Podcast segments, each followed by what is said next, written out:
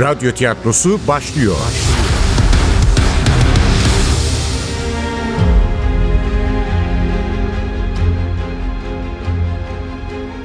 Sergey Nikolaevich Jarkovski'ye ne oldu?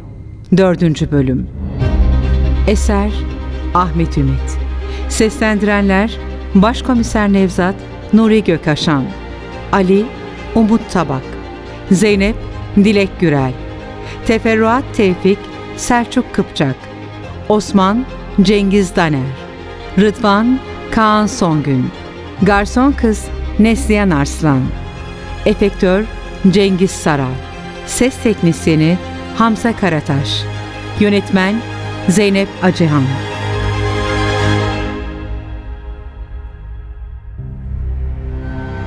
Ne yazık ki Jarkovski'nin odasında hiçbir ipucu elde edememiştik. Yeniden lobiye indiğimizde takım elbiseli üç kişinin resepsiyondaki kızla sertçe tartıştığını gördük. Anında tanıdı adamları Tevfik. Ruslar gelmiş. Nereden duydular ki Jerkovski'nin kaybolduğunu? Ne dersin Nevzat Başkomiserim? Konuşmak ister misin onlarla? Rusların beni tanıması hiç akıllıca olmazdı.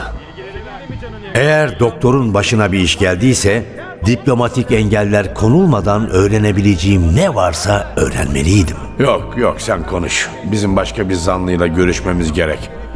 Ama Rusların ne istediğini söylersen çok işime yarar. Telefonun var mı sende? Eski numaran değil mi? Evet adamlarla konuştuktan sonra ararsan sevinirim.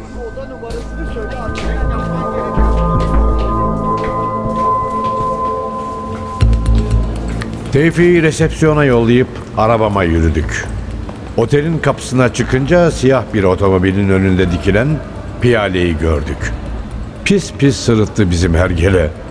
Yetmedi yine bulaştı adama. Vay Piyale Paşa. Hala dikiliyor musun burada? Git belanı başkasından bul tadında. İç geçirdi iri yarı koruma. Benim de ters ters baktığımı fark eden Ali uzatmadı zaten.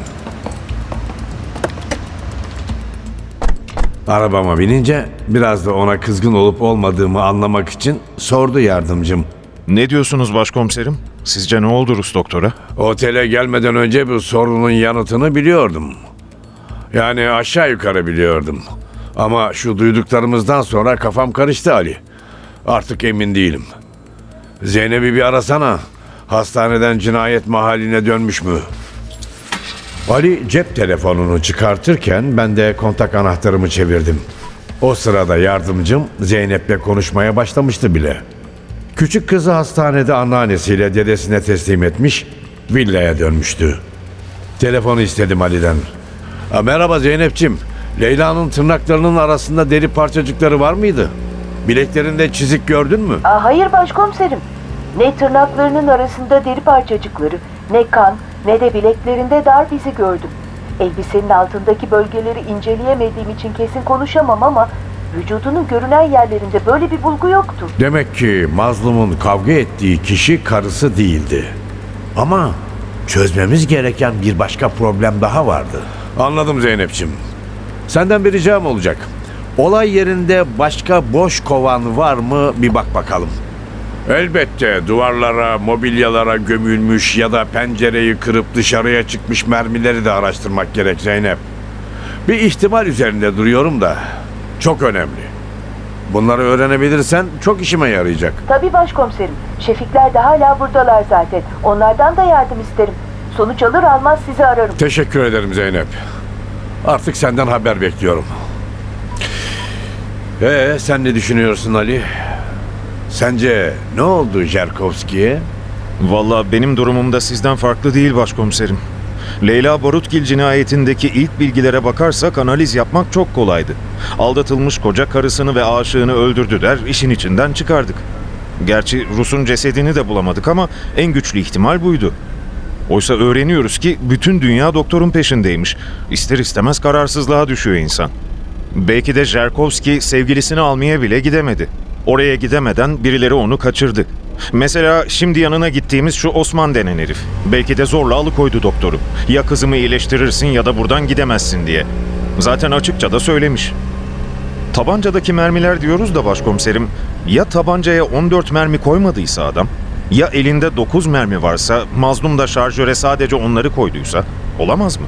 Şarjörde 14 mermi olması bizim tahminimiz. Aslında benim başka bir teorim var. Gülmeyeceksiniz ama. Anlat hadi Ali'cim niye güleyim ben? Rusların doktoru izlemekten vazgeçmesi bana hiç mantıklı gelmiyor. Adam istemeyecek, onlar da tamam diyecek. Bu kadar mühim bir bilim adamını öylece başıboş bırakacaklar. Yani Yanisi başkomiserim, ben diyorum ki belki de doktoru Ruslar kaçırmıştır. Eğer az önce konuştuğumuz Turhan denen adamın şirketi gibi başkaları da varsa, hele Amerikalıların ya da Almanların dev ilaç şirketlerinden biri Rus doktorla çalışmayı kafaya koyduysa, Rusya'da bunun nasıl karşılanacağını tahmin etmek zor değil. Ellerindeki bu kıymetli adamı kaybetmek isterler mi? Bu girişimlerini görünce kendi adamlarını kendileri paketlemiş olamaz mı? İyi de Ali'cim.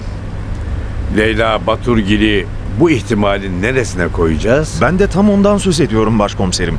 Rus istihbaratı yasak aşkı öğrendiyse Jerkovski'yi geriye çekip Leyla'yı biz kaçıralım demiş olamaz mı? Belki de Jerkovski böyle kurtuldu mazlumun elinden. Leyla vurulunca Rus korumalar Jerkovski'yi alıp kaçtı. Villada ne olup bittiğini bilmiyoruz ki. Belki de Jerkovski'yi elinden kaçırınca intihar etti mazlum. Adama sıkamadığı kurşunu o hayal kırıklığıyla kendi kafasına sıktı. Elbette emin değilim bundan. Olamaz mı diye sesli düşünüyorum. Alo Tevfik? Evet. Ne diyor Ruslar? Adamın kaybolduğundan haberleri yok. Başkonsolos doktoru aramış ulaşamamış. Onlar da merak etmişler. Otelden çıkış yaptı mı diye soruyorlar. Ben de renk vermedim, çıkış yapmadı dedim. Kuşkulanıyorlar. İkisi de lobide kaldı. Öteki konsolosluğa döndü. Ama çok sürmez öğrenirler hakikati. Telefonu kapatırken ben de arabanın direksiyonunu belki de hakikati öğreneceğimiz tek şahıs olan Osman Uzunküre'in fırınına gitmek üzere Ortaköy'e çevirdim.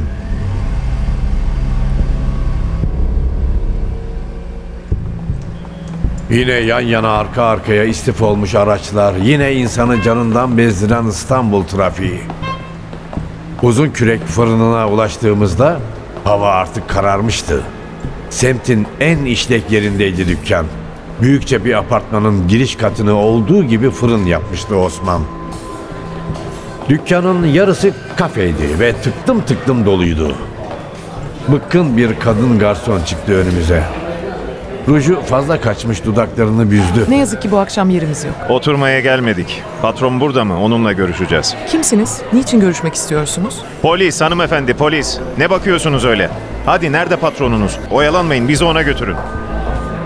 Garson önde, biz arkada kafenin içine doğru yürüdük. Garson kadın ilerideki kapıyı gösterdi.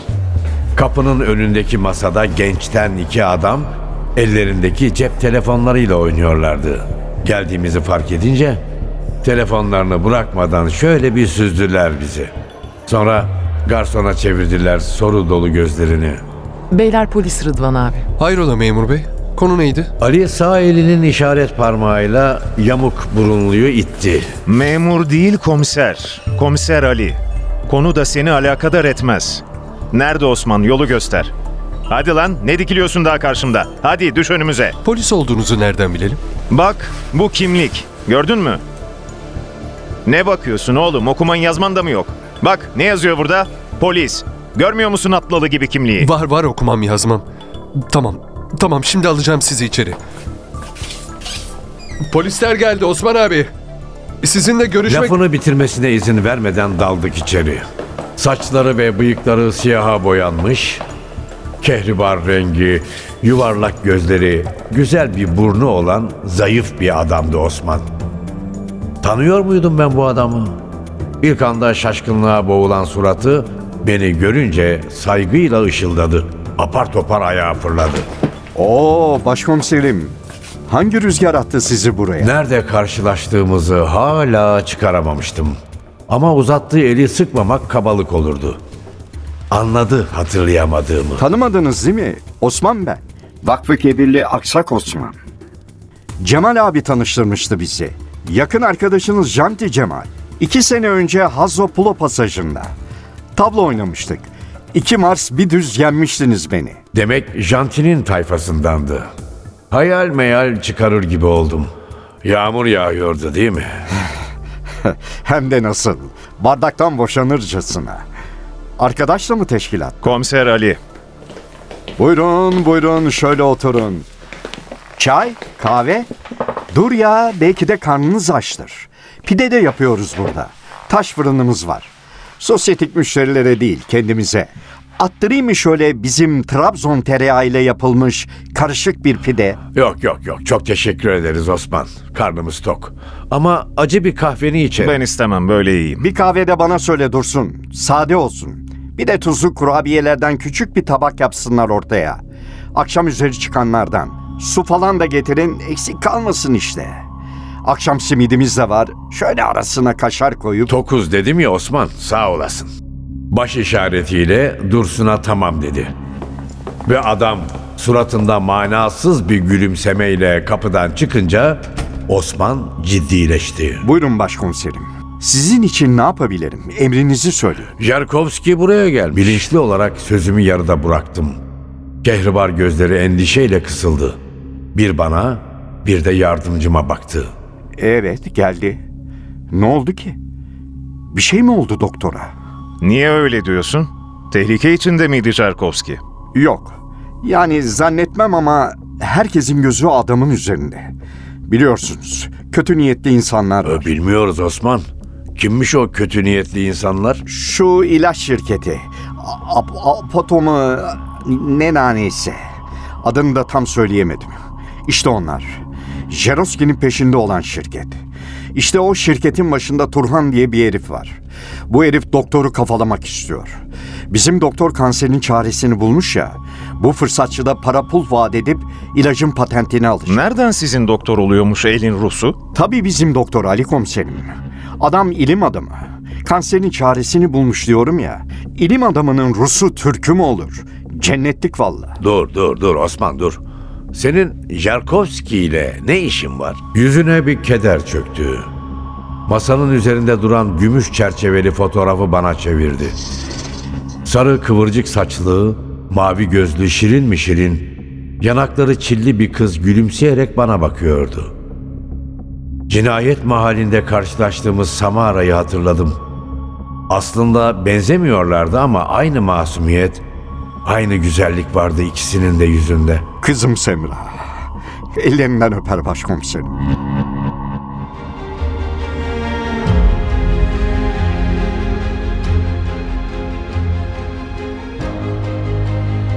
Sergey Nikolaevich Sharkovski'ye ne oldu?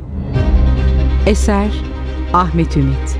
Seslendirenler Başkomiser Nevzat Nuri Gökaşan Ali Umut Tabak Zeynep Dilek Gürel Teferruat Tevfik Selçuk Kıpçak Osman Cengiz Daner Rıdvan Kaan Songün Garson Kız Neslihan Arslan Efektör Cengiz Saral Ses Teknisyeni Hamza Karataş Yönetmen Zeynep Acıhan